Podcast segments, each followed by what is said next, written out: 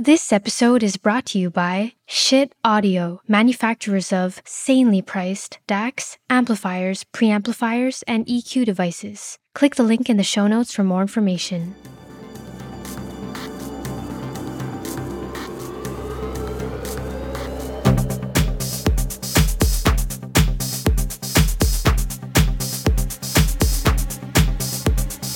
Welcome back, everybody, to another episode of the Darko Audio Podcast. With me today is coming back from sunny Ireland, Srajan Ebaen. Welcome, Srajan. Hello, hello.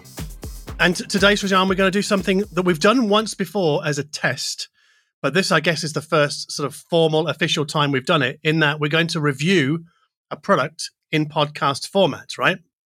Right. And we both are going to review it, correct? Well, I'm going to co- contribute. I mean, you're leading this show. so, oh, boy. uh, well, you know, it, it could, obviously it's going to be a conversation, but I would like, you've spent more time, we're talking about headphones from Mark Levinson.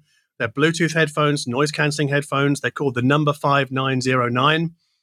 And I, I, am I correct in thinking that this is your first Bluetooth headphone, Srajan, or...? Not only that, but it's actually my first ever Mark Levinson review.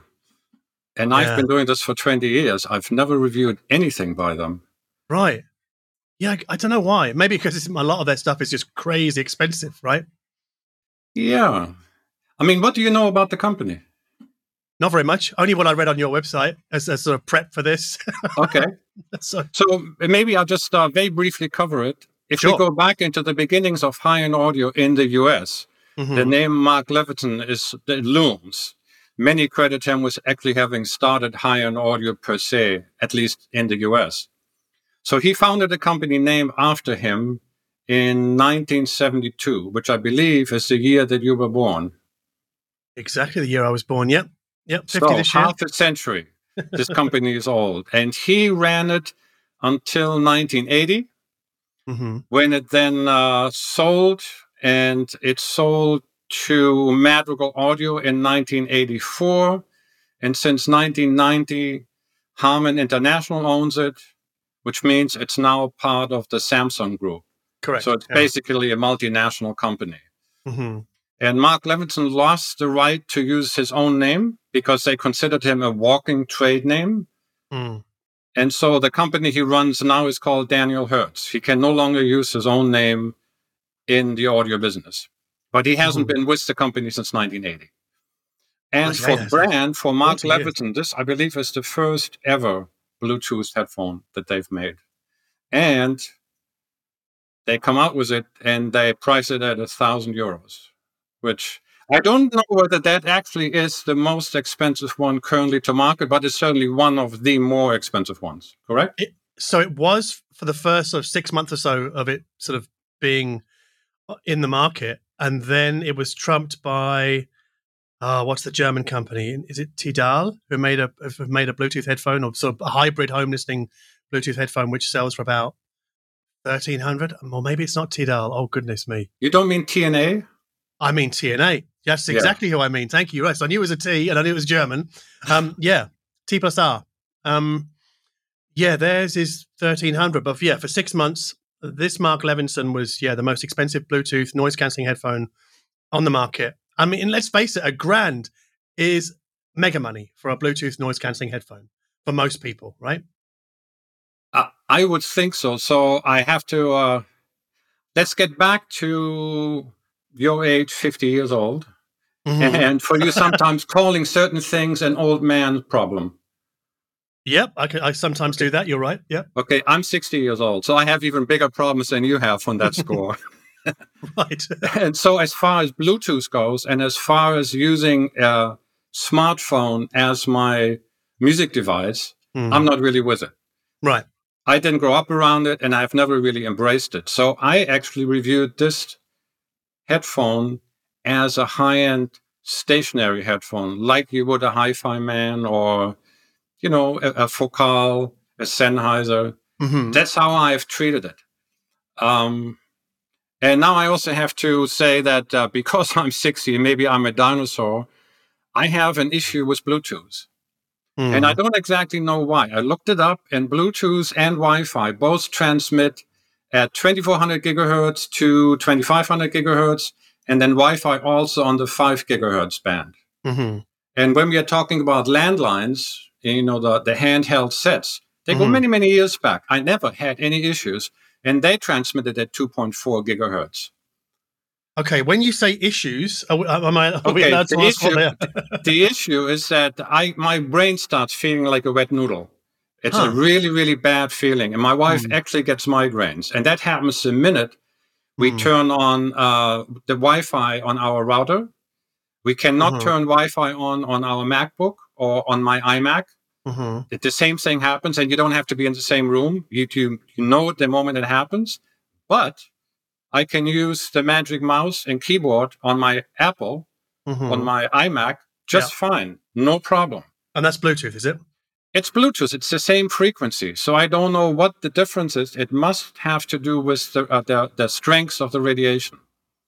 So I was very, very curious whether I could actually use this Bluetooth headphone mm-hmm. without this wet noodle syndrome in my brain. And, and I cannot. Oh, you can't? Okay. Cannot. Wow. The moment I turned this thing on, it started. The moment I turned it on. It's huh. so unlike a, a keyboard or a mouse, a Bluetooth mouse that I can use, mm. at least the one from Apple I can, this one I could not. So I had to review this headphone as a wired headphone, and so compare it to other wired headphones that don't even pretend that, you know, noise cancelling or Bluetooth.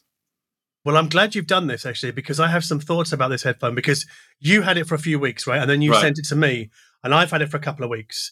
And I've got some overarching thoughts, and I've done comparisons to other noise-cancelling Bluetooth headphones that are pretty popular with most people. So we can cover both ends of the spectrum. It doesn't have to just be like home listening and things like that. Right. So I think we should probably start with um, the look. And and the wear. And I had seen the photos before I got it. And when I got it and I packed it, I have to admit that I'm a little bit him-haw about mm. the appearance. Mm. And so I should clarify that by saying that my probably favorite cosmetic design for a still affordable headphone is the, the Meze Audio uh, ninety-nine Classic. Mm-hmm. I, I reviewed that. I had it for a while, and then I bought the uh, the, the plastic version, which is called the Neo Classic. Yeah, and it's like plus minus three hundred twenty-nine euros somewhere in there. Mm-hmm. And to me, that design is really simple. It's very straightforward.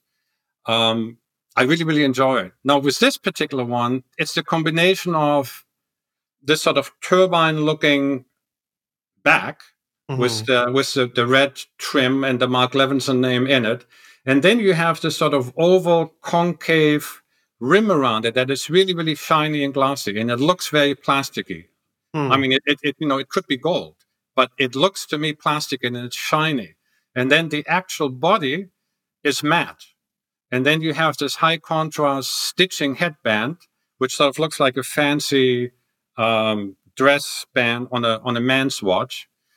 So I found sort of the the cosmetic cues a little, um, I didn't find them very coherent. I didn't find the uh, industrial design sort of as slick and in the can mm. as the Meze. And that surprised me because I thought, well, this is a company, a multinational company with incredible resources. Mm. There's no way that they would be outdone by some little designer in uh, in Romania that runs a small boutique firm, but Uh, to, to my eyes, they are outdone by, by the Meze.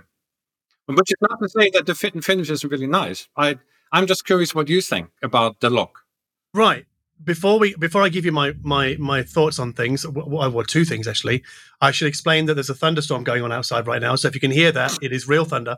Secondly, if you're listening to this on Spotify or Apple Podcasts, know that I've got some show notes that accompany this podcast on my website, darko dot audio. And in that post, there will be photographs that you, Srajan, have taken of these headphones, right? Mm-hmm. Now, in terms of my opinion of the, the sort of black and red look, and I know that this is not the first company that's done this. I always think that sort of black, red, and a bit of silver is when a company is really going after dudes, but dudes who kind of grew up maybe in the eighties, you know, and had a sports car poster on the wall, you know, and that was a re- always a red car. And they had, in the U K, this is the case, right? Their sort of, their bedroom was done out with sort of matching black, grey and red colours and matching like duvet set and things like that. And I think it's, it kind of, it to me, it speaks to that sort of teenage men- mentality. I'm, I'm with you. There isn't the sort of the elegance of a Meze design, but I still think it's, it's inoffensive and it risks being a little bit bland because you wouldn't call it stylish, but then it doesn't necessarily. I think when you try and make a headphone stylish, you you alienate as many people as you attract. And I think I think Mark Levinson or whoever's designed this has has tried to play it safe a little bit. You know, like I mean, mm-hmm. I'm looking at you now, Srajan. I know other viewers can't see it, right? And you're seeing me. I'm wearing a pair of Sony headphones. They're about a hundred bucks. They're cheap and plasticky, right? They're, they're nowhere near the level of no, they're not level, not at all. But you're wearing a pair of Final D eight thousand, and that's a three thousand dollar headphone or thereabouts. Yeah, thereabouts. And, and I love the look of those. I've got a pair just like them. Um, and I guess I mean, are they? A th- I don't know. I look at these and I put them next to, say, a pair of Apple or a pair of Bowers and Wilkins P X seven S two. Or the new Sonys, and they don't scream to me that they are twice or three times the cost of their rivals. Mm-hmm. They're good enough. I mean, they do sort of connote luxury, but it's sort of like that you're traveling businessman, maybe your Bose buyer, you know, the guy that kind of looks at um, the Quiet Comfort noise-cancelling headphones and maybe sees the new design and just thinks, oh, that's a bit too out there.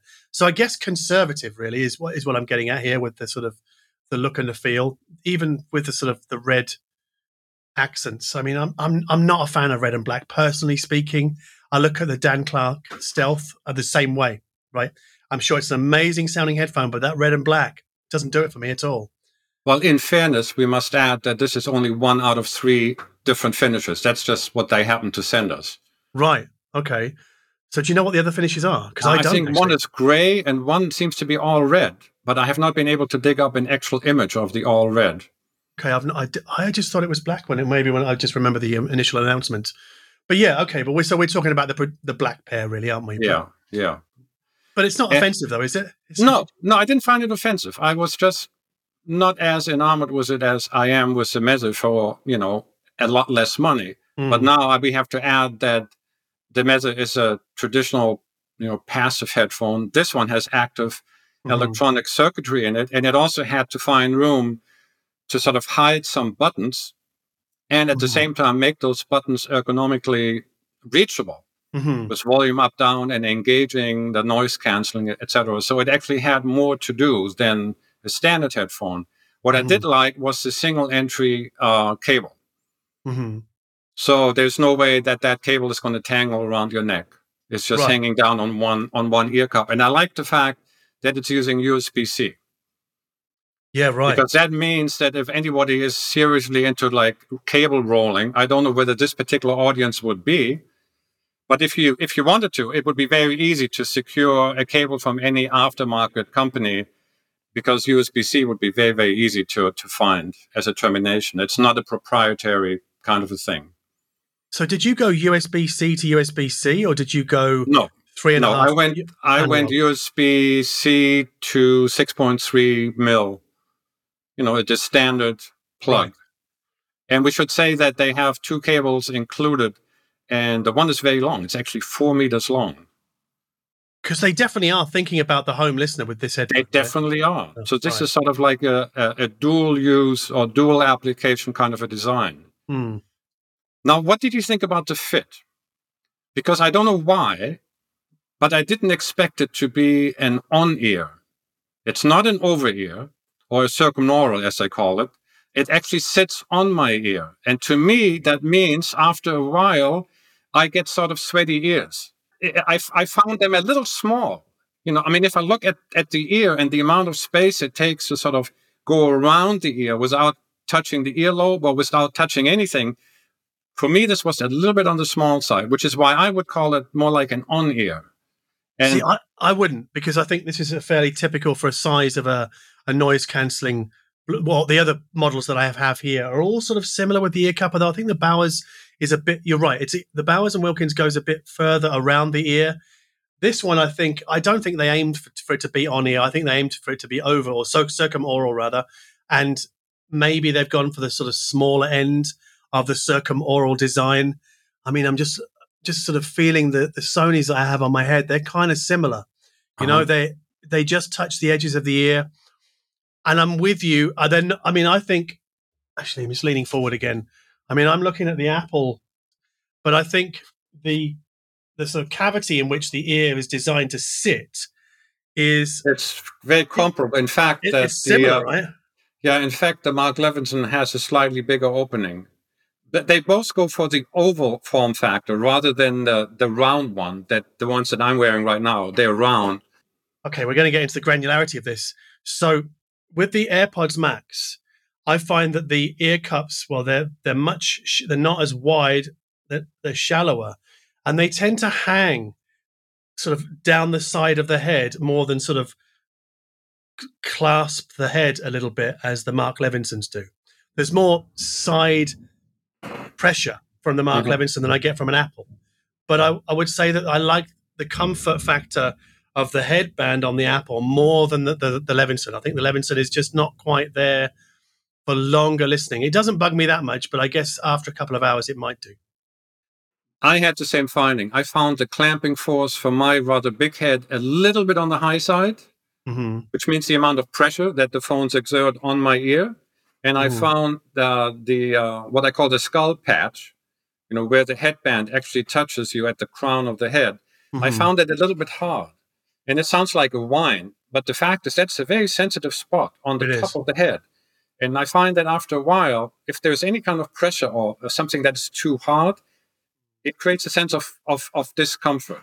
And so yes. I did not find these as comfortable as the Mezes that I flipped back and forth with just to have something to compare that didn't cost three or four thousand euros. But to be fair, though, those Mezes, I think, are some of the most comfortable passive headphones at that sort of price point that I've ever tried, like ever, of all of them, all, all the headphones I have in this house. That you can just wear those for hours. They're just, they, you don't feel like you feel like you're wearing them. Just to bring the Bowers and Wilkins P X seven S two, the new one, back in, as a glasses wearer, I find the side clamping force on those, which is probably even a little bit firmer than the Mark Levinson, it does trouble me where I'm, when I'm wearing my specs. So if I'm mm-hmm. going outside, yeah, I don't know how long I'll be able to wear them for. There's just a little bit too much side pressure, which I don't get from the Sony one thousand X M four. Which is probably the lightest and the easiest to wear of all of them. So the Sony is probably closest to the Meze in terms of comfort. Um, but I haven't really dug too much into the Sony sound, I'm afraid. So I won't give you too much on that one in this episode, but down the line I might. But yeah, I I, I don't I don't think the Mark Levinson are the most uncomfortable Bluetooth headphone that I have here, but they're not the most comfortable. I'd probably give that over to the Sony, I think, actually, or maybe the Apple, but it the way the Apple sort of hang down the side of my head bugs the shit out of me, if I'm honest. It really annoys me because I want to love these headphones more than I do, and that's the number one reason that I don't is because when I'm walking outside, they kind of swing a little bit just on the ears. It's a little bit to the left and right, mirroring my foot pattern, and that's annoying. I want a nice sort of firm fit without it kind of, yeah, irritating. So it's I think that's really hard to get right, especially if you wear glasses.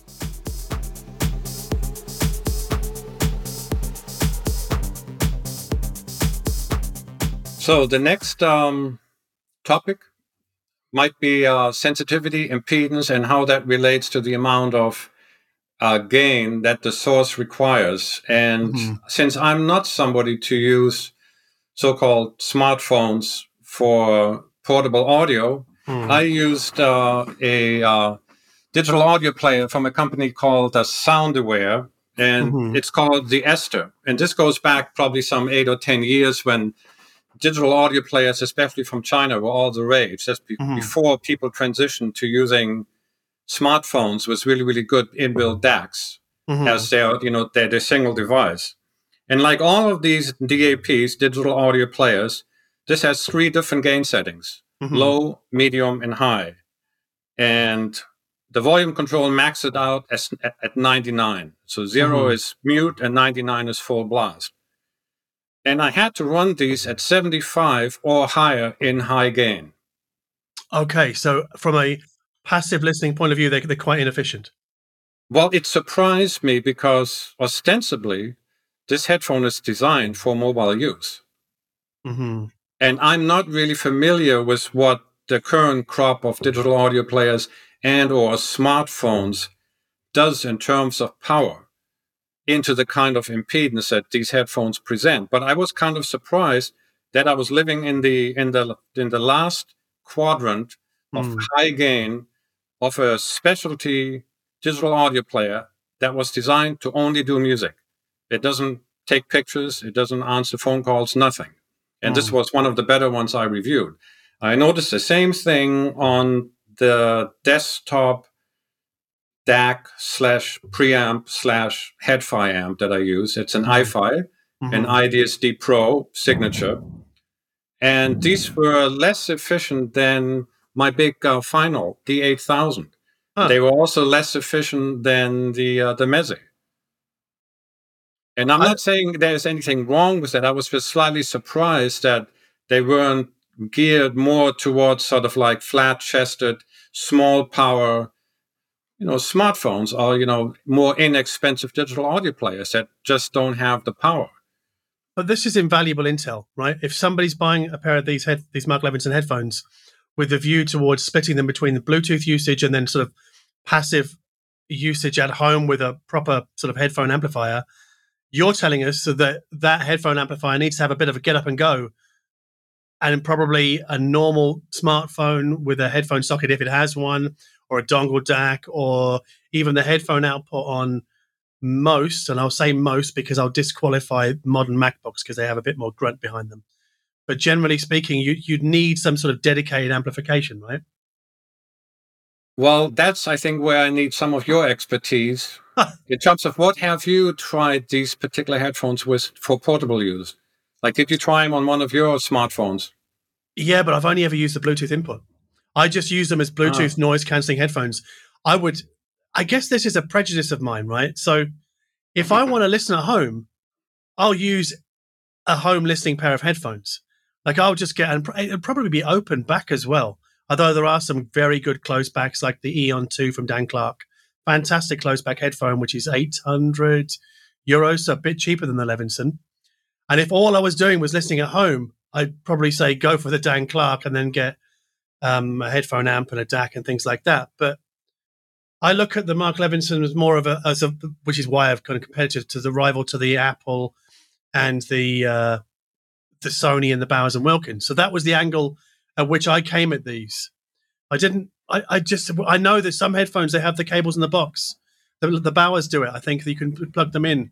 You can. I think you can go U S B to U S B. We certainly could with older models, which is quite useful if you've got a, a smartphone with a U S B C socket.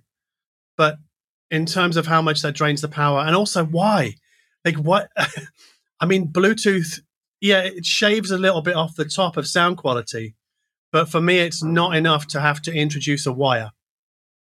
Whereas if I'm at home, then it's a different, it's a completely different listening scenario for me. Okay, so let me ask you something, because this comes as a surprise to me. So with Bluetooth, you can't give me feedback on how high on the volume you sat? In other words, how much did oh. you have left before you maxed out? In terms of the, what, the sort of the, the the the volume on the phone itself when I'm using Bluetooth? Yeah. yeah, it was about halfway. Okay, so we've covered that. I guess now one thing that we should mention is that the driver in this headphone is a forty mil... beryllium drive. Mm-hmm. What's the big deal about beryllium? This, I may have reviewed loudspeakers that had beryllium tweeters, but if I mm-hmm. did, I don't remember. So this is the first time that I have knowingly listened to a beryllium driver. Right. Now, a beryllium is a harder material than uh, aluminum, mm-hmm. and even harder than beryllium would be diamond. And the reason why driver manufacturers that make tweeters, or in this case, headphone drivers, go after ever harder materials is they don't want the diaphragm to break up. Because right. when it break, breaks up, it distorts.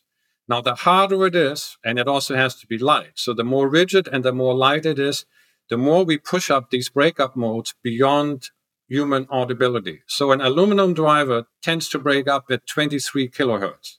Mm-hmm. And you might think, well, big deal, I can only hear to twenty kilohertz, and that's when I'm like ten years old. I'm fifty years old now, I can only hear to fifteen kilohertz.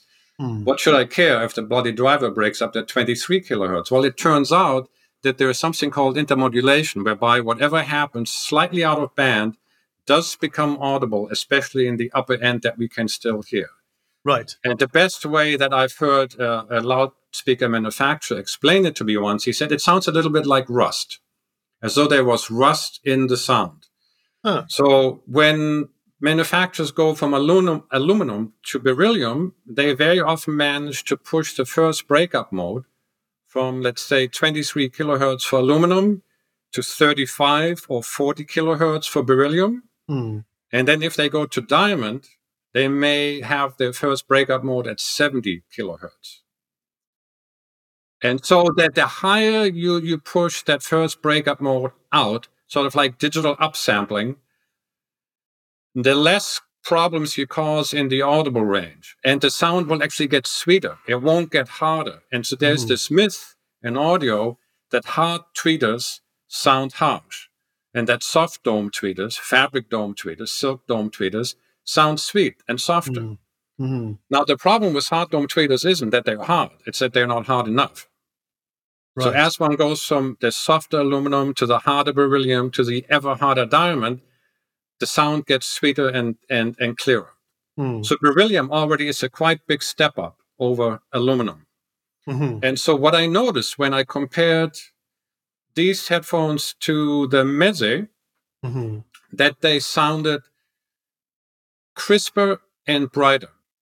Now, I have to be careful when I use the word bright, because yes. the audiophiles, that always means that the top end is forward. That's not what I mean. I mean the same brightness applied all over, from the highest sound to the lowest sound. It's just as though you were on stage, and instead of having the stage light slightly dimmed for sort of like a moody setting, mm-hmm. you turn the stage lights all the way on, so there's no more shadows. And everything from the front row to the farthest row, left, right, is equally illuminated. There was a quite clear difference in this sort of sense of illumination or clarity or resolution that the Mark Levinson had over the Meze. The Meze mm. sounded softer, it sounded warmer, it sounded mm. bassier, it sounded sort of slightly cuddlier. And uh, a former reviewer, Chip Stern, he used to talk about comfort sound. Mm-hmm. He said lots of potatoes, lots of gravy, and you know, long cooked meat that sort of falls off the bone.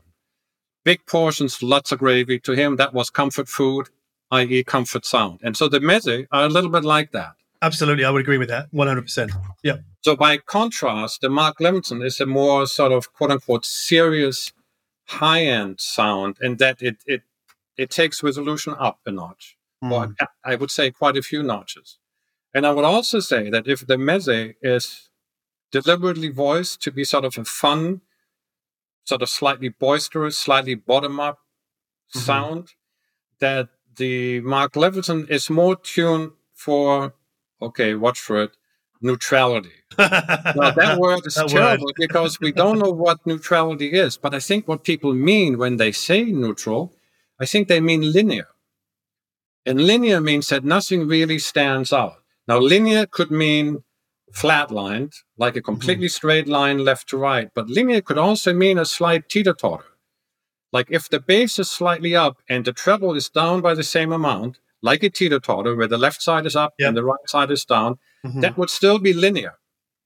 But it would be linear with a bass emphasis. Now, if we tip the teeter-totter the other way so that the treble sits higher, not by much, mm. the bass is slightly down, if it's still a straight line, it will still sound linear, but it would also sound a little bit sort of illuminated on the top.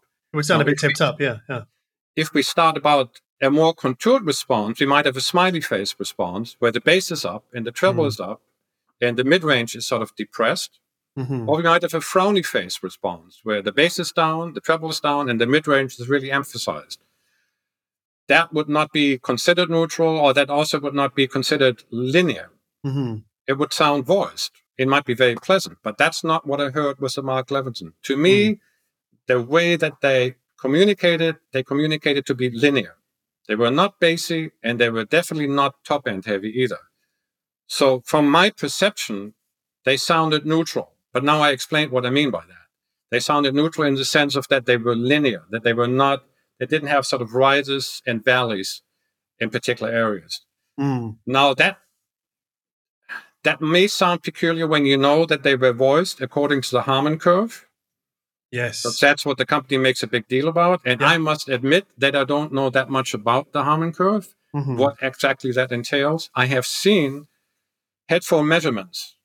But if you're used to loudspeaker measurements and you first look at headphone measurements, you can't make heads or tails of it. No. Because it looks very, very nonlinear. Because we are talking about how our ear responds to sound that originates within like centimeters from it.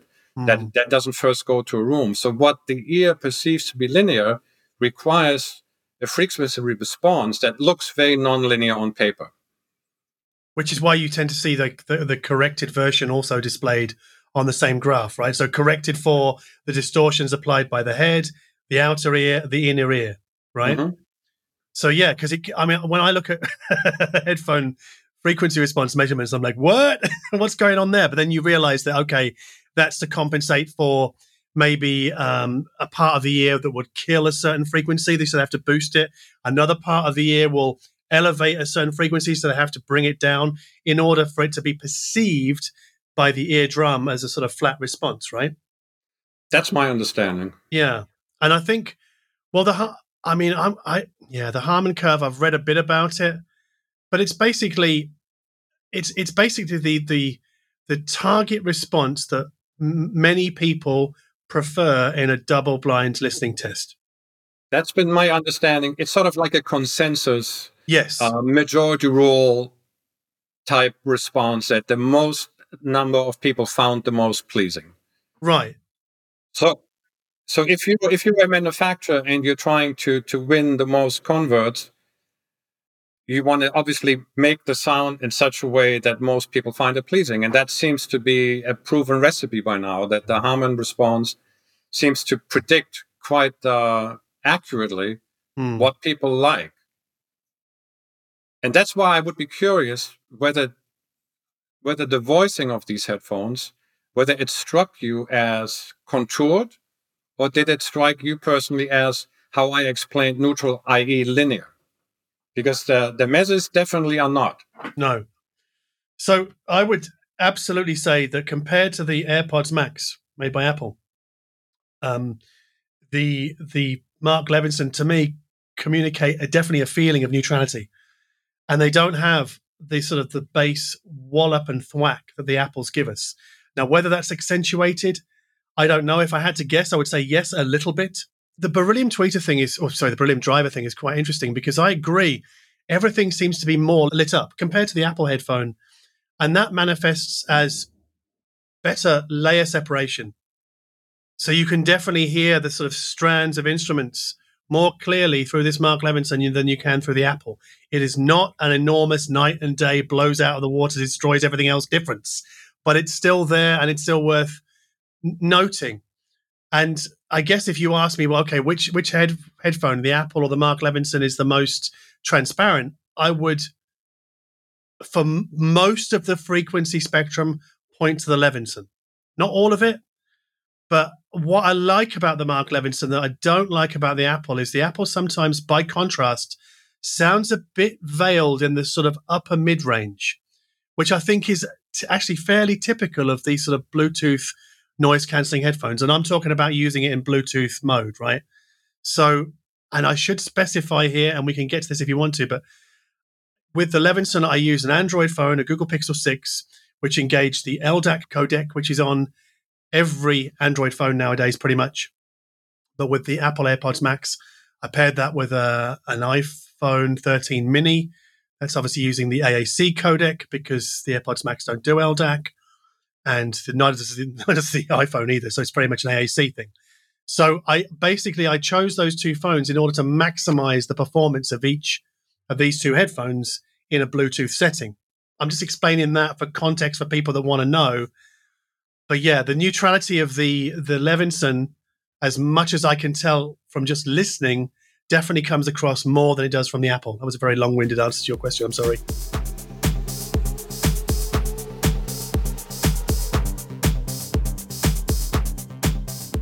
So I also compared the Mark Levinson to the ones that I'm currently wearing, which you mm-hmm. have as well, which is a Final or Final D eight thousand. Mm-hmm. I believe you have the Pro version, the silver version. I have the original black version. Mm-hmm. I believe that the price is somewhere around maybe thirty-two ninety-five. Let's call it three K. Yeah, um, big money. So it, big money. Yeah, it's big money, and it's a, a planar magnetic headphone. Mm-hmm. And in my sort of HeadFi universe, they're living on the third tier. And I would put equal to them, even though not sounding identical, the um, Meze Empyrean. I would agree with that, yeah. And then above them, I would place the HiFi Man Susvara, okay, and uh, Kenaton Wodan. Interesting. And okay. above those two, I would put the Royal Requisite S R one A ribbons. Those are your favorite headphones, aren't they? Yeah, but now we're talking really big money, big big money. Well, big money, and we're talking really exotic, and we're yeah. talking odd looking, and definitely you can't take those outside. Right.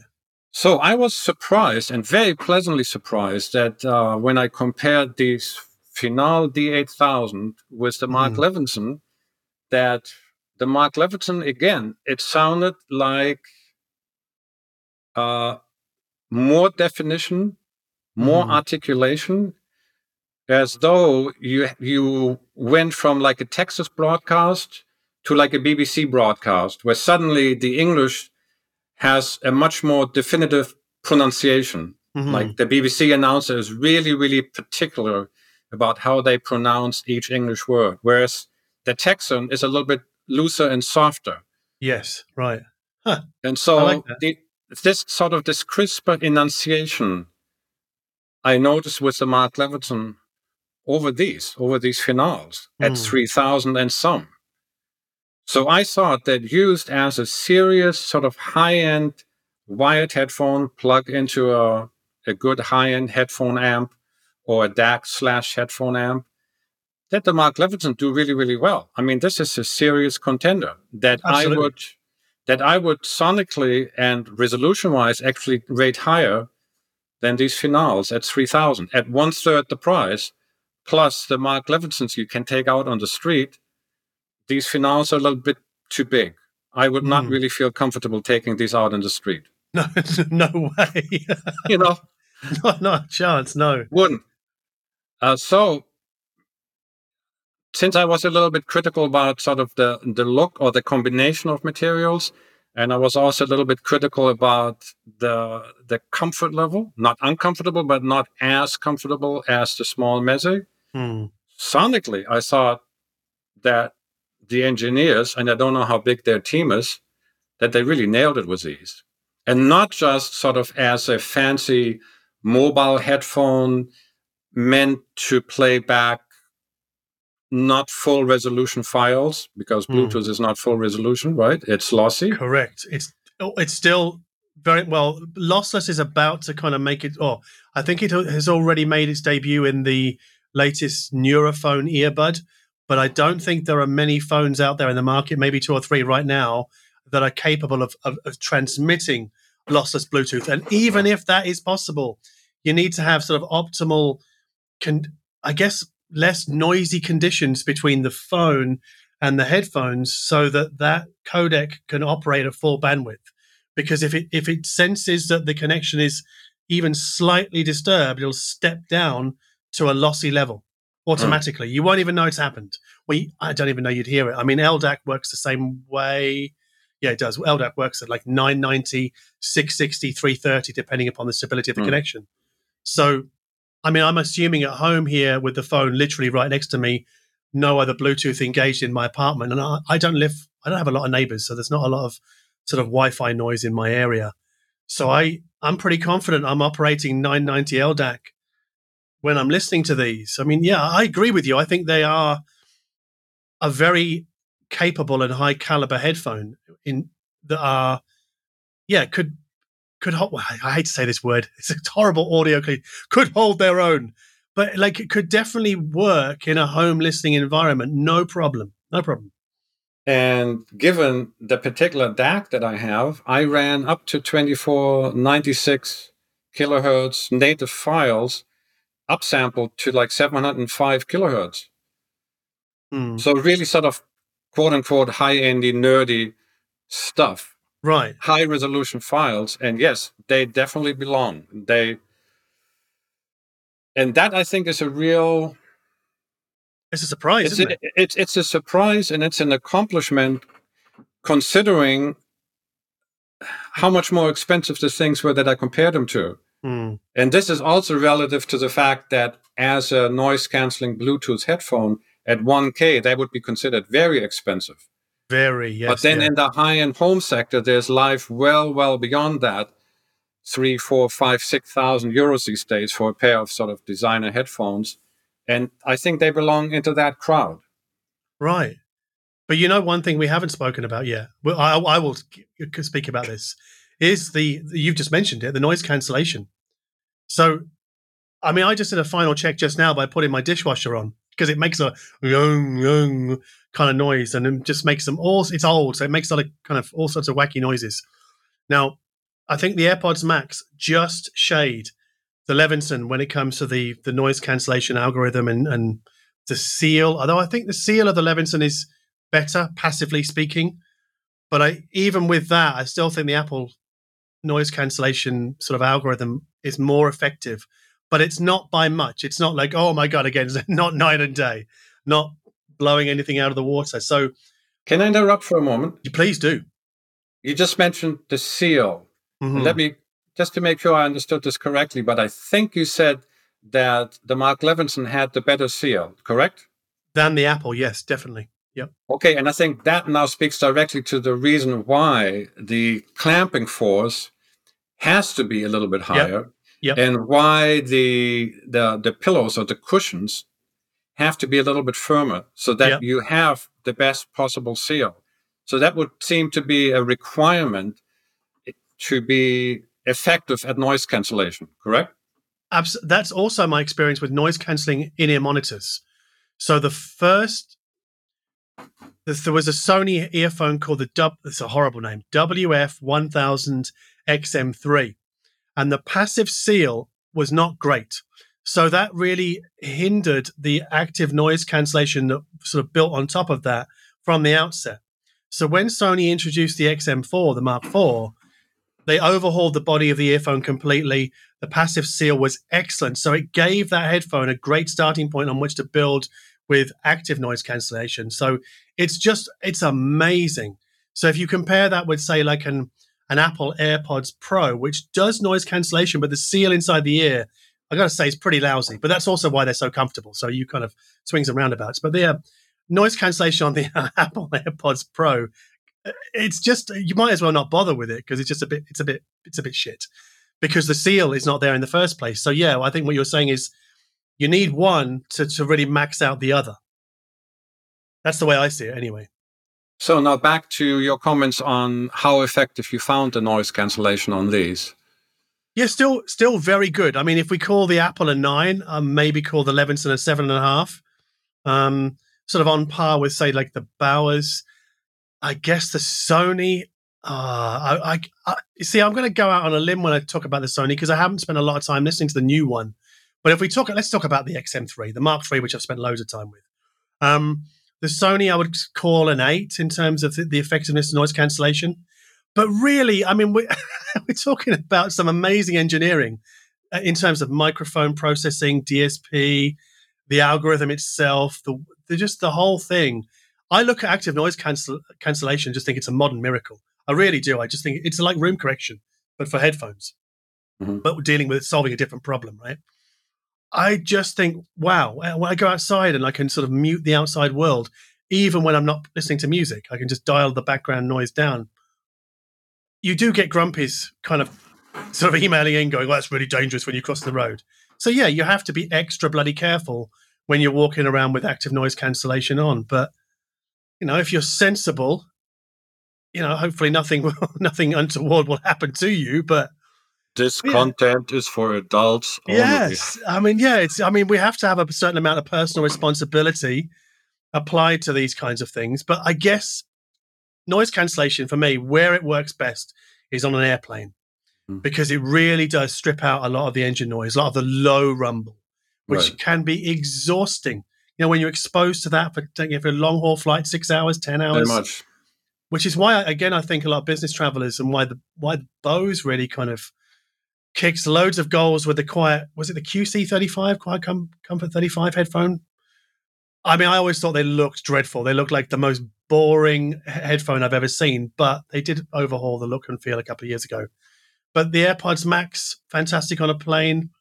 I haven't taken the Levinson on a plane because I haven't flown, but I, I guess that's just why I use my dishwasher as an equivalent, you know, just so. But it still strips out a lot of the noise. It's probably not quite as good as, uh, you know, as we get into the mid-range, I think the filters have to be more complex and that takes up more processing power, I think. So it, they're not quite as good in the mids as the AirPods Max, but I'm splitting hairs. Really, I, uh, yeah. So now I'm curious, considering that from a stationary high-end perspective, I consider them these Mark Levinsons priced really, really fairly mm-hmm. because they can hold their own or be on the level with or even superior to something that costs three or four times the money. But how would you rate them price-wise against portable noise-canceling competition? Yeah, see, this is a really interesting question, right? Because your focus today as a sort of home cabled listener is what, I didn't I didn't know you were going to do this, and I'm so glad you did, because there is one thing I haven't mentioned yet about these Levinson headphones is that I would not wear them outdoors, not voluntarily. I just think the ear cup width is, as it sort of protrudes from the side of my head, and I'm, t- I'm not talking about the size of my head, I'm talking about the size of me. As somebody who's two meters tall, I'm very sensitive to the Cyberman look when it comes to headphones out in the street. And The the ear cup, I guess you call it depth or width when they're on the head. I think it's just a bit too much for me to wear outside and not feel horribly self-conscious. A bit like when I had a pair of P S B noise-cancelling headphones, was the M four U, whatever it was called, about six, seven years ago. Hmm. They were just big, meaty headphones, right? And and so upon realizing that, I just thought, okay, but I would definitely listen to these inside the house for sure. But that, for me, is where they fall between two stools a little bit, because it's a Bluetooth headphone. It's a noise cancelling. It's just effectively like an active loudspeaker in a headphone format, right? This is how I see mm-hmm. these things. Um, so it it would be great in a home listening environment, but would I would I use these in a home listening environment over and above, say, a Dan Clark Eon two? Now, that's where the the question gets a bit complicated, because the Eon two is eight hundred bucks, but the Eon two also needs an outboard amplifier and D A C. Now, I think they need something reasonably decent, so you're probably going to spend, what, four, five hundred bucks on that? So then your total spend is thirteen hundred or thereabouts. You might better skimp it down to a grand if you just use a dongle D A C. And that's where I think the, these Levinson headphones really come into their own or kick goals, is that they they do sort of perform on par with those sort of home listening setups, as, you, as if you said, when you factor in the need for an outboard amp and D A C, because obviously with the Levinsons, you I mean I'm, you can listen to these as a a home listening headphone, even in Bluetooth mode, if you're kind of okay with the Bluetooth bit. Um, and not feel like you're losing too much. Now, purists purists will say, well, I would absolutely take the Dan Clark Eon two every time because it's it's it's lossless and not lossy. And I, I, I understand that, but I think the objection to Bluetooth is or has been built upon shitty Bluetooth hardware and not Bluetooth transmission itself, or certainly not in the last couple of years. Because even though let's take, for example, the aptX codec, which operates at six hundred uh, kilobits per second, thereabouts. So that's just over half of what's needed for lossless, generally speaking. Even though it's, you know, using half of data, it's it's only throwing away maybe five percent sound quality, which is the beauty of these codecs. Our L D A C is the same. I don't think that we are losing so much, especially once you factor in the power of D S P and noise cancellation. So like with room correction on an amplifier and feeding it an analog signal with it from a turntable setup, and all the turntable purists kind of throwing their arms in the air, and you have to kind of think about what do you gain versus what do you lose, right? So yeah, with Bluetooth, with these at home, you lose a little bit. And, you know, the Bluetooth codec takes something away. But I think the D S P, the noise cancellation, gives you more in return. That, I mean, that's my take. But that's me as a Bluetooth listener, not a hardwired listener. I mean, you've covered off the hardwired stuff today, Srajan, with um, you know, them sounding better than your final headphones to you.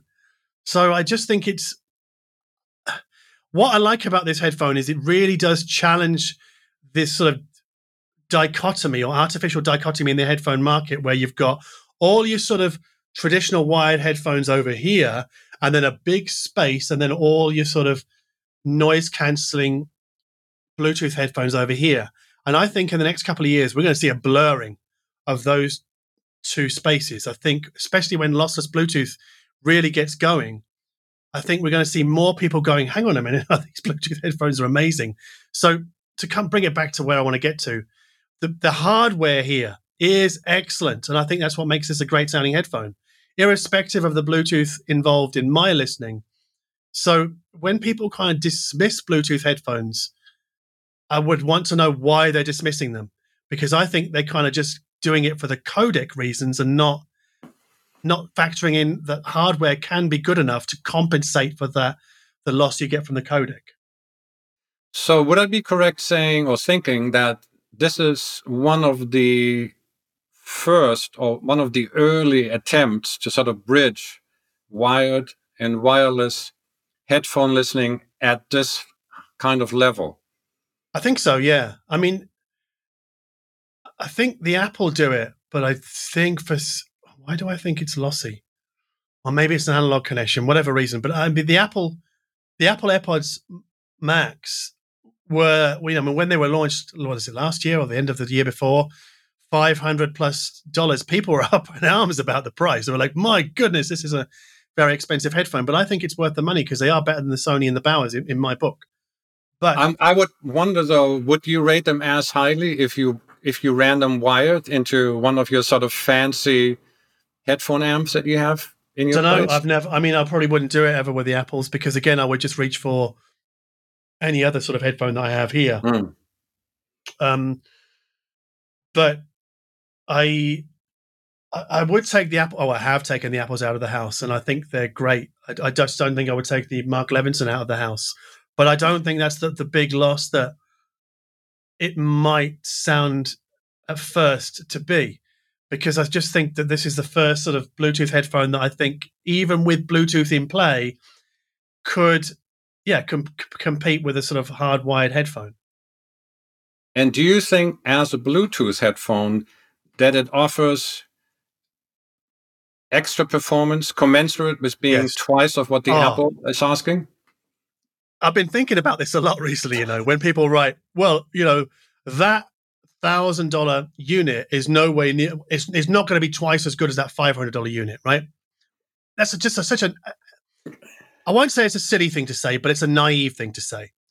Because what audiophile people or what hi-fi people or people who care about sound quality are buying, they're not buying, they're not making the jump from a five hundred dollars headphone to a one thousand dollars headphone for twice the difference. They're doing it for five percent or ten percent. They're always change, chasing the marginal return, right? So they're just pricing that. So when people say, oh, yeah, but I bet the Apple is ninety-five percent of the Mark Levinson, I'd be like, yeah, it is. But you could say, okay, I could pick up, I don't know, the the Sonys and go, well, I bet the Sonys are like ninety percent of the Apple. They go, yeah, they are. And then I'm sure I could find a one hundred dollars headphone and somebody would say, well, I'm, I bet that's ninety percent are the Sonys that you like. Yeah, yeah, that would be. So when we're sort of spending this even twice the money, we're doing so to gain, you know, an extra ten percent of performance. So if we look at the sort of deltas as we step up through Sony and the Bowers, they're on the same sort of level, up to the Apple, that's an extra two hundred bucks. So I think the Apple is well worth it. I think it's a bit of a reach, or more of a reach, for the the Levinson to, you know, to step up another five hundred. But that's me. And I know there are plenty of people out there who won't even think twice and go, sure, I can spend that. And I think a lot of people are buying it for the brand name, for the black and the red, and just they maybe just want the best Bluetooth headphone available. Although the T plus A, you know, they would need to, well, we would need to hear those as well, because they sort of fall into that sort of sort of same category of being a, a home listener and a portable headphone, and explicitly designed as such, right? That's the first headphone that I know of that have been announced as being, no, we designed this to be a portable headphone, but then, sorry, a, a home listening headphone, but we also put Bluetooth and amplifiers inside so you can take it out of the house. I, I don't think even Levinson went that far when they when they launched this headphone. So is it, you're asking me, is it worth it? Um, it's a harder sell than stepping up from the Bowers and the Sony to the Apple, but it's not it's not an impossible sell, not at all. I think, I mean, many people listen to the Apple, listen to the Levinson, go, no, I'll take the Levinson, because the Levinson does sound better. It does, it does. I think here it's also fair to give a shout out to the quality of the the wire harness, the cable. Right. Just, just maybe three or four years ago, uh, I've seen quite a lot of upscale headphones delivered to me with sort of questionable or sort of second thought cabling. They, mm-hmm. Somebody had clearly not paid much attention. Mm. And I, I have quite a lot of experience with aftermarket cables that upgraded the sound quality over what came stock. And I haven't played with any replacement cable for the Mark Levinsons, but I mm. will have to say that the the apparent build quality and the resilience to like microphony, mm. when you rub the cable across your shirt, yeah. how much noise does it pick up? You know, how sturdy does it seem to be built? Uh, the quality of the connectors and all of that. I thought they did a really, really good job. I would not feel compelled to like upgrade these cables based right. on those impressions. I mean, I think what we're saying is is really that whoever, I don't know who, des- whatever design team put this headphone together, they really did pay attention to the small details, even if they're not to our taste in terms of looks and, you know, aesthetics. Yeah, but no, I think they really covered the bases. I mean, this is clearly mm. a mature team that that comes from a high-end perspective, and they have exposure to like high-end sound, and you would expect it from a company that also owns Revel. Yes. You know, the Revel loudspeakers, and obviously Mark Levinson electronics are considered mm. to be at the very, very top of the game. So if that's the reference that you're coming from, and now you're setting out to design the best Bluetooth headphone that you can and make it also compatible with wired in-home listening mm. that is informed by sort of that exposure to Mark Levinson electronics and Revel loudspeakers, yes, I think they really... Um, If that was the design brief, they definitely met it. I think so. And, and if it weren't for the, the, the T plus A headphone that I've not heard, I would confidently confidently say that these five nine oh nine are the best sounding Bluetooth headphone in the world. But because of that other rival, I, I can't. I can no longer confidently say that because I've not heard it. But and that's the German rival to boot. Right. now, now remind me, because I obviously I sent these to you, so I haven't had these in a while, but mm. uh, they, they do come with a kind of like a hard zippered pouch, don't they? I've got the box. Maybe we, we, we should talk mm. about that, because that's obviously something that you get included in the price. So yeah, the packaging is it's what you would call high-end. It's certainly more ostentatious than the Sony, because Sony have really gone sort of environmentally friendly with theirs, and they've really minimized cool. the external packaging. They've gone with recycled paper. I don't know what the recycling factor is on this packaging, but it's sort of like a, it opens up like a luxury gift box with a sort of the red tab, and you've got the headphones in the top, and that lifts out. And then, yeah, you've got a, pow- a travel pouch but beneath that in the box. So it's like a two-layer box. It's it's a, yeah. It's a yeah, hard... That reminds me of like a Dan Clark, no? A little bit, yeah. It's a hard shell travel case. Uh-huh. Um, and it opens up, and then you've got, You've got the uh, the uh, the single wire for analog listening, and then a little pouch, you can probably hear me unzipping it, for another cable and some adapters and things like that. So it's it's re- it's really nicely done. I mean, I can't. And it's a, it's a hard pouch, so if you stick yeah. that into a travel bag and somebody sits on it, no problem really.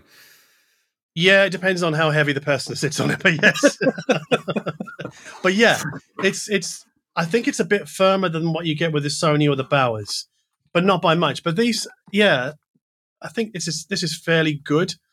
I mean, this the one thing about the Sony headphones is that they used to fold up. So up until the Mark four, they would collapse into themselves, and you could have a little ball and you could put it into your pocket, and I love that. But with the Mark five, they've kind of done away with that, so you can no longer fold them up. So you have to really put them in your travel case, then put that in a bag. But I think that's no, it's no uh, big deal. I mean, it does seem to be. I think the travel case again really mainlines this idea of it being a luxury product, mm-hmm. and it, I mean, you can see that from the packaging, from everything really. I don't think, yeah, from the sound, the build quality, from what you say about the cables, I, and I think. Actually, really, the weak link with these headphones for me is just beyond Mark Levinson's control, and that's the Bluetooth codec situation. So, I mean, I'm sure if they could implement lossless Bluetooth in these, they would have done, but I, yeah. But even then, I I don't think it's that big of a deal to be, especially when you're working with L D A C. People might want to know, like, do I prefer the sound of these with, um, an, with L D A C running on an Android versus A A C on an iPhone? I mean, I think I hear an improvement going to the Android, but I would never swear on it, and I wouldn't be able to pick it blind. No way.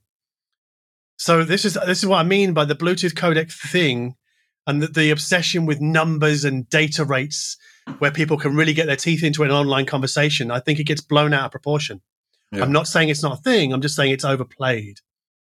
So I think Levinson and their team have they've done everything they possibly could to make this a first-class product, and you pay for it. But I think, yeah, I, you get you do get what you pay for. I will say that you definitely do. I would sign that. In fact, I would say that if you're coming from my old man's perspective as somebody who doesn't really do portable audio, mm. I mean, the the most I would do is sit on you know sit in front of the house on a bench overlooking the river, drinking a coffee, and you know wearing some kind of headphone off my little portable player. Mm. Uh, that's about as far as I go these days. I would actually say that you're you're getting an awful lot sonically if you're coming from like a Sennheiser H D eight hundred perspective or this Final Finale mm. D eight thousand, even a HiFi Man H D one thousand, HiFi Man Susvara, yeah. anything by Kenneton that's upscale. Sonically, these belong in that in that sector. Right, and that's where I think uh, a multinational company like Samsung, as the, sort of the umbrella organization that owns the brand today, mm. they have you know vertical integration and and resources and buying power that allows them to really bundle a lot of quality into the dollar that you spend. Yes, but also I think more than any other area of headphones, the Bluetooth noise cancelling headphone sector is by far the most competitive, because you've got Sony in there. I know Sony make the M D R one Z or the M D, whatever that high-end two grand headphone is called. But, you know, you know Sony are putting everything into their noise-cancelling headphone. Same with Bowers and Wilkins. And the same and Apple, like and the b- biggest company on the planet. You know, they've got so much money to to pour into an AirPods Max design. And even then, they they haven't produced a headphone that sounds as good as the Mark Levinson. I mean... Ostensibly, Again, yeah. ostensibly, that probably has to do with that the design team at Mark Levinson is exposed to uh, super high-end sound and is actually invested in that, whereas uh, I'm not sure that the same is as true for Apple. I mean, they say that Steve Jobs was an audiophile, and I, I've heard some background stories on some of the things that he tried to do, mm. but whether that's still true today... Because if it was, you would think, why has it taken Apple so long to come up with, you know, uh, Apple Music Store where you can buy C D quality or higher music? See, okay. Yeah, people talk about Apple as sometimes as if, you know, there's just, just a bunch of dum-dums in their engineering department. And I don't think that's the case at all. I think they've got some of the best minds in on the planet, as have Mark Levinson. But I just think with the AirPods Max, even at five hundred and something dollars, Apple's engineering team were told, you know, you've got to design a headphone, but the build bill of materials has to come to, let's say it's two hundred dollars or three hundred dollars, right? Something like that. They are under strict instruction to build to a price. I'm sure that Levinson were under the same instruction, but obviously the bill of materials is a bit higher, or maybe they were told the, the target retail price and they kind of worked it backwards from there. So everybody's always, I think, generally speaking, operating under instruction to build to a certain price point, right? Every engineer is doing that, I would think. But I, you know, you hear this about Sonos. Oh yeah, Sonos, it sounds terrible. There can't be any, you know, many good engineers working for them. And I think the opposite is true. Like they can get such an amazing sound, relatively speaking, out of a two hundred dollars active loudspeaker that's like not much bigger than a Coke can. I think that's just a, that's just a modern marvel as well, you know. So no, I was by no means trying to belittle Apple's engineering acumen. Quite the contrary. I think it has more. What I meant more has to do with corporate culture, right? And what you're exposed to. Like I would not be surprised if you know four or five of the engineers at Mark Levinson at home or or even in the factory had a really really high end Mark Levinson Revel system to use as a reference. That's sort mm-hmm. of their standard. And this is also what they sort of do as, as passionate enthusiasts.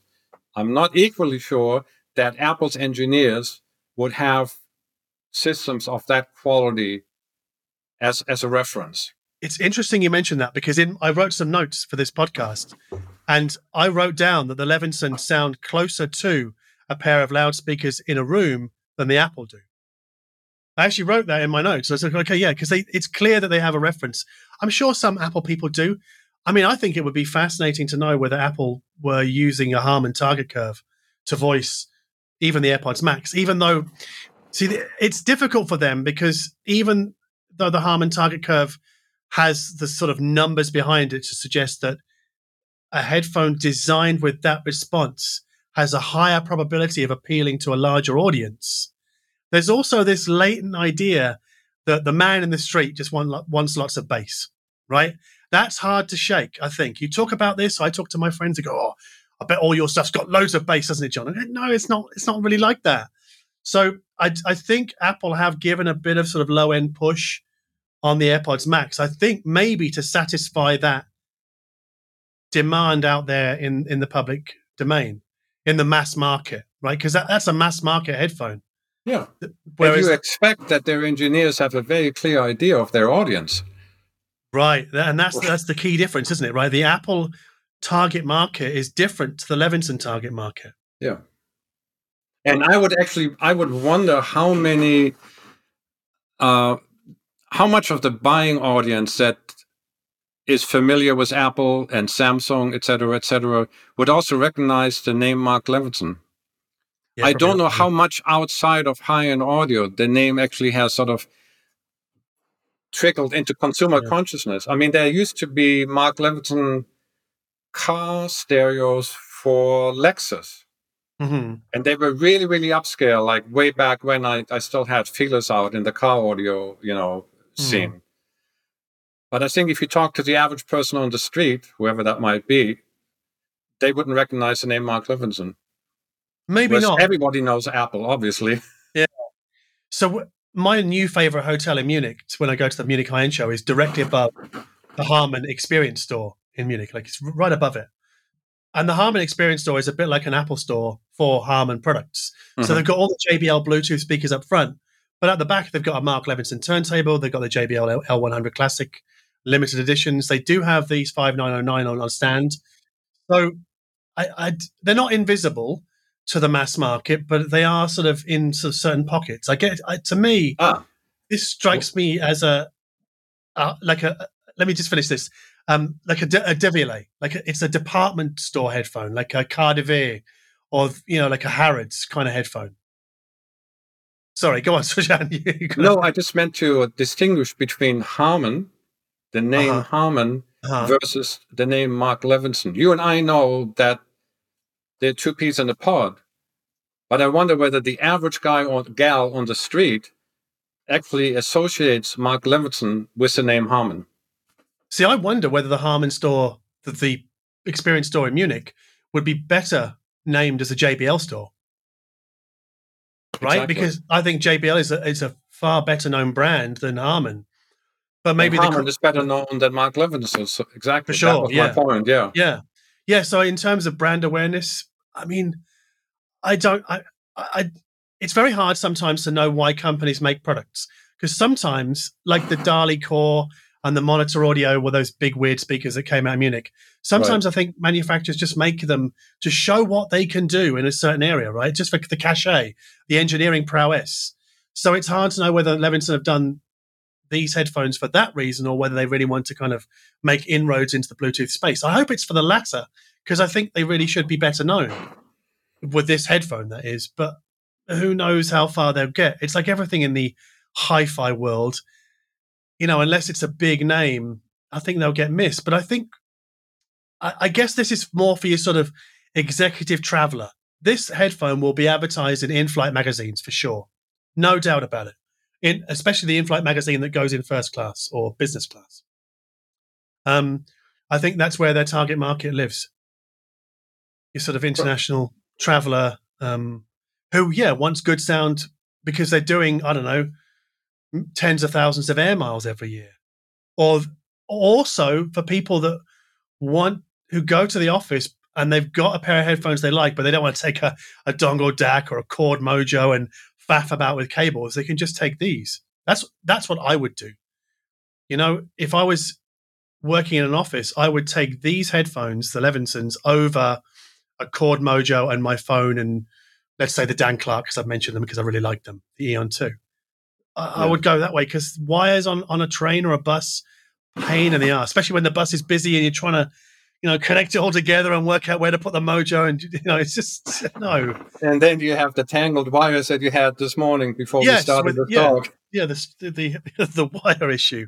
I'm not saying, I'm not being hard on wire, wired headphones, not at all. I'm just saying that I think wireless, let's call them wireless headphones, are getting to a point now where they can, yeah, they can stand up against, as you said, against, you know, home wired headphones, and people won't be so dismissive of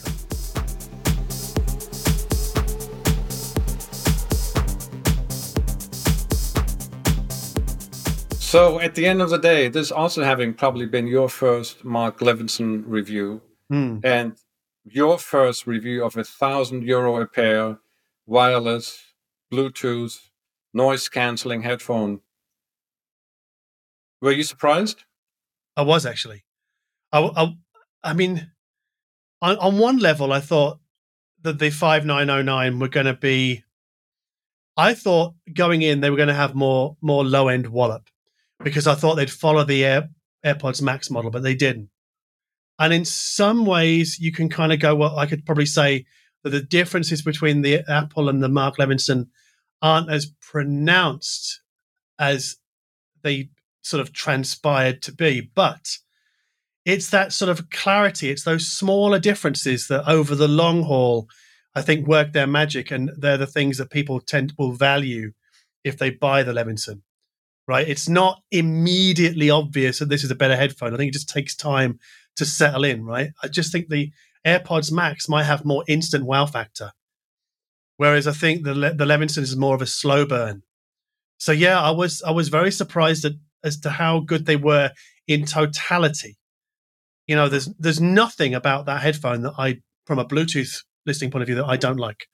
Mm-hmm. Nothing at all. There's nothing that really bugs me. Whereas, with, say, with the Bowers and Wilkins P X seven S two, yeah, the side clamping force for when I'm wearing glasses, that is. It bugs me a little bit, you know, so I have to, that's a, that's a factor for people that wear glasses. I don't have that problem with the Apple. So, yeah. Now, I would add, uh, you mentioned uh, earlier a layer separation and fine detail. Yes. And, and and my similar to that was, you know, when you put the stage lights on really, really bright and you wipe out all shadows, so everything is in equally crisp contrast, no matter mm. how far away it, it is from you. Mm. This kind of clarity or transparency, however you want to call it, this I think is really useful when you turn the volume down. Definitely. Because the, the sound hangs together much longer. So conversely, you don't necessarily feel the urge to sort of turn it up for the sound to show up in full, because it's already there in full at much lower volumes. Ergo, you get to listen a whole lot longer because you don't fatigue quite as quickly, mm-hmm. which means you actually get to do the listening more than you would with a headphone that requires you to just turn it up before you start feeling anything. And I think that's the advantage, that if a quote-unquote high-resolution design is also pleasing to listen to, so it's not clinical, it's not boring, it's not sterile. No, it's not. No, no. But because it sort of, it comes on song so soon on the volume scale that you don't have to turn it up a lot. So I've got a question for you then. So when you listened with, to these headphones wired, you obviously didn't power them on because that would activate the Bluetooth aerial, right? Correct. So it's purely passive. So, purely passive. Right. So just take that idea and sort of marry it to your, what you just said. When you put them into Bluetooth mode and activate noise cancellation, you're dialing down instantly your background noise intrusion. So this idea of them coming on song earlier, it happens even earlier, I would think, when you've got the noise cancellation going on, because, yeah, you don't have a lot of... I mean, yes, you're listening at home, it's completely quiet, but what I'm saying is, is that once you've got active noise cancellation on, again, that idea of low-level listening is really at the forefront of my mind. Mm-hmm. So I'm just, I don't have to crank them, even out in the streets, which is a really, really important thing, because I think that's a bit of a problem with passive headphones out in the street, is you kind of have to wang up the volume dial. It's a bit risky for, you know, long-term exposure to loud levels. But with this is the great thing about noise-cancelling headphones, is they don't force you to crank the volume on them. So let me ask you this then. Mm. So say you're out in the street, and you're listening without the noise cancellation turn on, and mm-hmm. you take a look at your volume setting. Let's just arbitrarily say it's it's set at forty-five. Mm-hmm. And now you turn noise cancellation on. Mm-hmm. Does that mean automatically that now the same forty-five level sounds louder to you? No, it, it doesn't sound louder. It's just all, all the external noise is just pushed away. So, so it just means you hear more, but it yeah. doesn't mean that the bass level appears to be louder. Correct. You just okay. hear you just hear more of what's going on inside the headphone. Got it. So I guess it's a bit like if you have, let's say you're talking to somebody like two meters away, right? And let's say there's a group of people three meters away from that guy that you're talking to, and they're having a loud conversation. And then you take those three people away with a loud conversation. So you're just having the same conversation with your friend two meters away. His his volume hasn't changed. It's just the intrusion is, is now gone. Right. And so having the, yeah, removing the intrusion of external noise, I, I guess it, it, for the brain or the ear brain, it less effort. Yes, exactly. It makes you, it allows you to relax more because you're not trying to work out, oh God, what's the music? What's the external noise?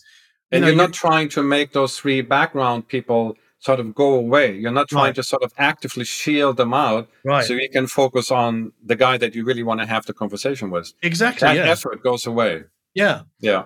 It just it just makes for a, a less tiring listening experience in the in the long run. I mean, for ten minutes, you're not going to notice it. But yeah, yeah I just I, that's why I'm so enthusiastic about noise cancelling headphones.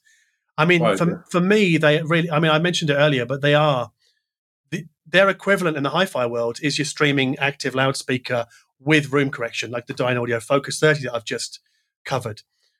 That's the dire- the direct ana- analogous. Can, yeah, I'm trying to think of the right word. I've, I've messed the I've messed the word up, but well, you know, I guess yeah. In the headphone space, you know, you've got your wired headphones, and for me, they're like passive loudspeakers, right. and then you've got active noise cancelling headphones, or even just powered headphones without the noise cancellation. So powered headphones would be like powered speakers, or maybe active speakers, because if the D S P has been used to optimize the driver's performance inside the ear cup, which I think is a, again a very powerful tool available to companies like Levinson, Apple, Sony, Bowers, right? So they can take a great driver and make it amazing. I just think there's a lot of potential here for people who care about sound quality, as long as they're prepared to let go of their prejudice, I can't say that, prejudice towards Bluetooth and it being lossy. So then it strikes me that if you had a balcony in your apartment, I don't know whether you do, but I if do. you did, I do. Yeah. And it must obviously overlook a, a busy street, I would assume, a, a rather noisy street. No, it doesn't actually. But if but if it did, right? I mean, this would be the ideal headphone, right? I mean, you'd be sitting out there getting some rays, drinking your coffee, overlooking a street with trams and buses and pedestrians walking up and down, and you're listening to music with the noise cancellation turned on. I mean, the sound quality now ought to be on the same level as if you were indoors, all windows and doors closed, yes. maximum silence that you can possibly yes. generate, but yeah. you now translate that experience into the wild outdoors. Yeah, it is a bit like that. I mean, I live, so my balcony overlooks this, what you call a Hof. So I, what's, mm-hmm. I don't know, I don't know how you translate. Courtyard. Hof. Courtyard, yes. It's a courtyard between two rows of buildings. On the other side of the other buildings is Friedrichstrasse. And Friedrichstrasse used to be, there used to be cars going up and down, but they've pedestrianized it the last couple of years. So it's, it's even quieter than it used to be around here, which is great. So I don't, the, the loudest thing that I'm exposed to, I've got to be careful how I say this, are Italian tourists coming through the courtyard in a group, right? Because it's, it's a public thoroughfare. Uh-huh. So yeah, if I was sat on my balcony, didn't want to hear the Italian tourists yammering on, just, or Spanish, you know, just put the, the Bluetooth headphones on and away we go. Yeah. So it's just, uh, a great thing for all occasions, and you're not sort of wired into a headphone amp at home. It's not, I mean, let's not be, let's be real here. They're, they're not for, you know, somebody buying a Royal Requisite headphone and the, the matching amplifier or whatever the thing is called. Right. It's not for that kind of listener no. or the Meze Empyrean or elite listener who's just super into the best headphone experience available. It's more for a pragmatist who kind of wants to have something good at home and then also good out in the street, because you can't take your Empyreans and your Rals out in the street. It's just not possible. Well, you can, but you'd be a lunatic if you did. Some of the Japanese might do it, but, you know. Well, I think from my perspective, that sort of covered what I had to say about it. Uh, like you, I was surprised. Mm. I was surprised how sonically mature and even-handed and just sort of thoroughly engineered these are. But in hindsight, that shouldn't have surprised, you know, when we remember just how big and experienced of a company this really is, being part of the Harman Group, being part of, of Samsung mm. International. Mm. So, yes, I think it's an ace effort. I, I think so as well. It, it did, yeah, I go, kind of, it did surprise me a little bit, because I always expect headphones like this to come with a kind of a niggle or a compromise or something that bugs me. And I guess the worst thing I can say about them is I don't really like the looks. And that's yeah. probably that's probably it. And that's but that's my personal taste. I mean, that's probably the most subjective thing that there is with audio gear. But I'm extra fussy about headphone appearances because it's something you wear. You don't wear a pair of speakers or an amplifier. Right. It's a fashion you, statement. Well, it's I won't even go I won't go that far, but it's I would say it's a bit like a piece of clothing, you know, and I know, I know it sounds like I'm splitting hairs, but it's like I'm not wearing these to show off, I don't know, a part of my personality or whatever. I mean, when you're my height, you kind of can't really wear anything too exuberant because, you know, my height height precedes me. So I've got to, I've got to be, play it very safe with lots of black, which is why I live in Berlin, because everyone wears black. So these are good. I wish I just wish they didn't have the red accents. I don't want the red accents. Everything else, fine. If they've gone all black, I'm... Uh, hang on one second. I'm going to be... I'm on here on the uh, on the website mm-hmm. and trying to see where they show the... Okay, so one th- what we have is called the Pearl Black. Uh-huh. Now, if I... Then they have one that's pewter. Okay. And I click on that, mm-hmm. and all the red go... No. They go away or no? No, they show this. Uh, I think their website just hasn't updated. Right. It shows the same image, but there's one that's called ice pewter, so that suggests that it's sort of silver. Mm-hmm. And then there's one that is called radiant red, but the pictures are the same. So I'm not. Oh, here I see. Uh, what I believe happens. Oh yeah, what happens is that the that the concave oval that surrounds sort of that the turbine bit at the end. Hmm. All of that becomes sort of like a candy apple red. Okay. So it's, it's glossy. So the back end stays, the headband stays, the cushion stays, mm-hmm. the, met- the metallic rim that has the control stays, but the bit in between, that turns red or it mm-hmm. turns silver gray. So either way, you will always have that red detailing on the outer ends and on the contrast stitching of the headband. Right. So if that red doesn't do it for you, you're just not being catered to. I guess one thing I have omitted to point out is that the yoke and the as the arm sort of goes into the headband, that's metal. And with the Bowers and the Sony, I think they're plastic.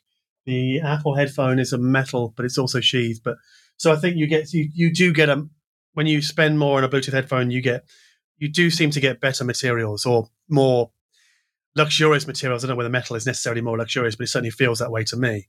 Yeah. So the, the Sony is all plastic and, yeah. and feels that way, you know. So uh, maybe that helps with the, the sort of the luxury sort of look and feel of this product. Um, yeah, yeah. Is our work done, Srajan? Have we? Um, I think I think I'm all talked out for the day. Yeah, me too. But thank you, because that was that was really interesting, because I had no idea you were going to come at these from a home listening point of view, and I'm so glad you did, because that you know, was that was purely by default, because the Bluetooth radiation just turned my brain to mush. Well, you tried it, and now you know, right? Now I know. Yeah, so we won't be sending you any more Bluetooth headphones. What should we do next time? Yeah, you see, part of me is curious about the T plus A, but I we could do the same thing again. You know, with those headphones, and you could treat them as the home listening headphone, and I'll look at them from a Bluetooth point of view. That would seem to be the the logical next step. Well, I should say thank you very much for your time, Srajan, and we'll talk about this off air, and if, hopefully eventually it will come to fruition for listeners. But again, Srajan, thank you very much for your time today. My pleasure.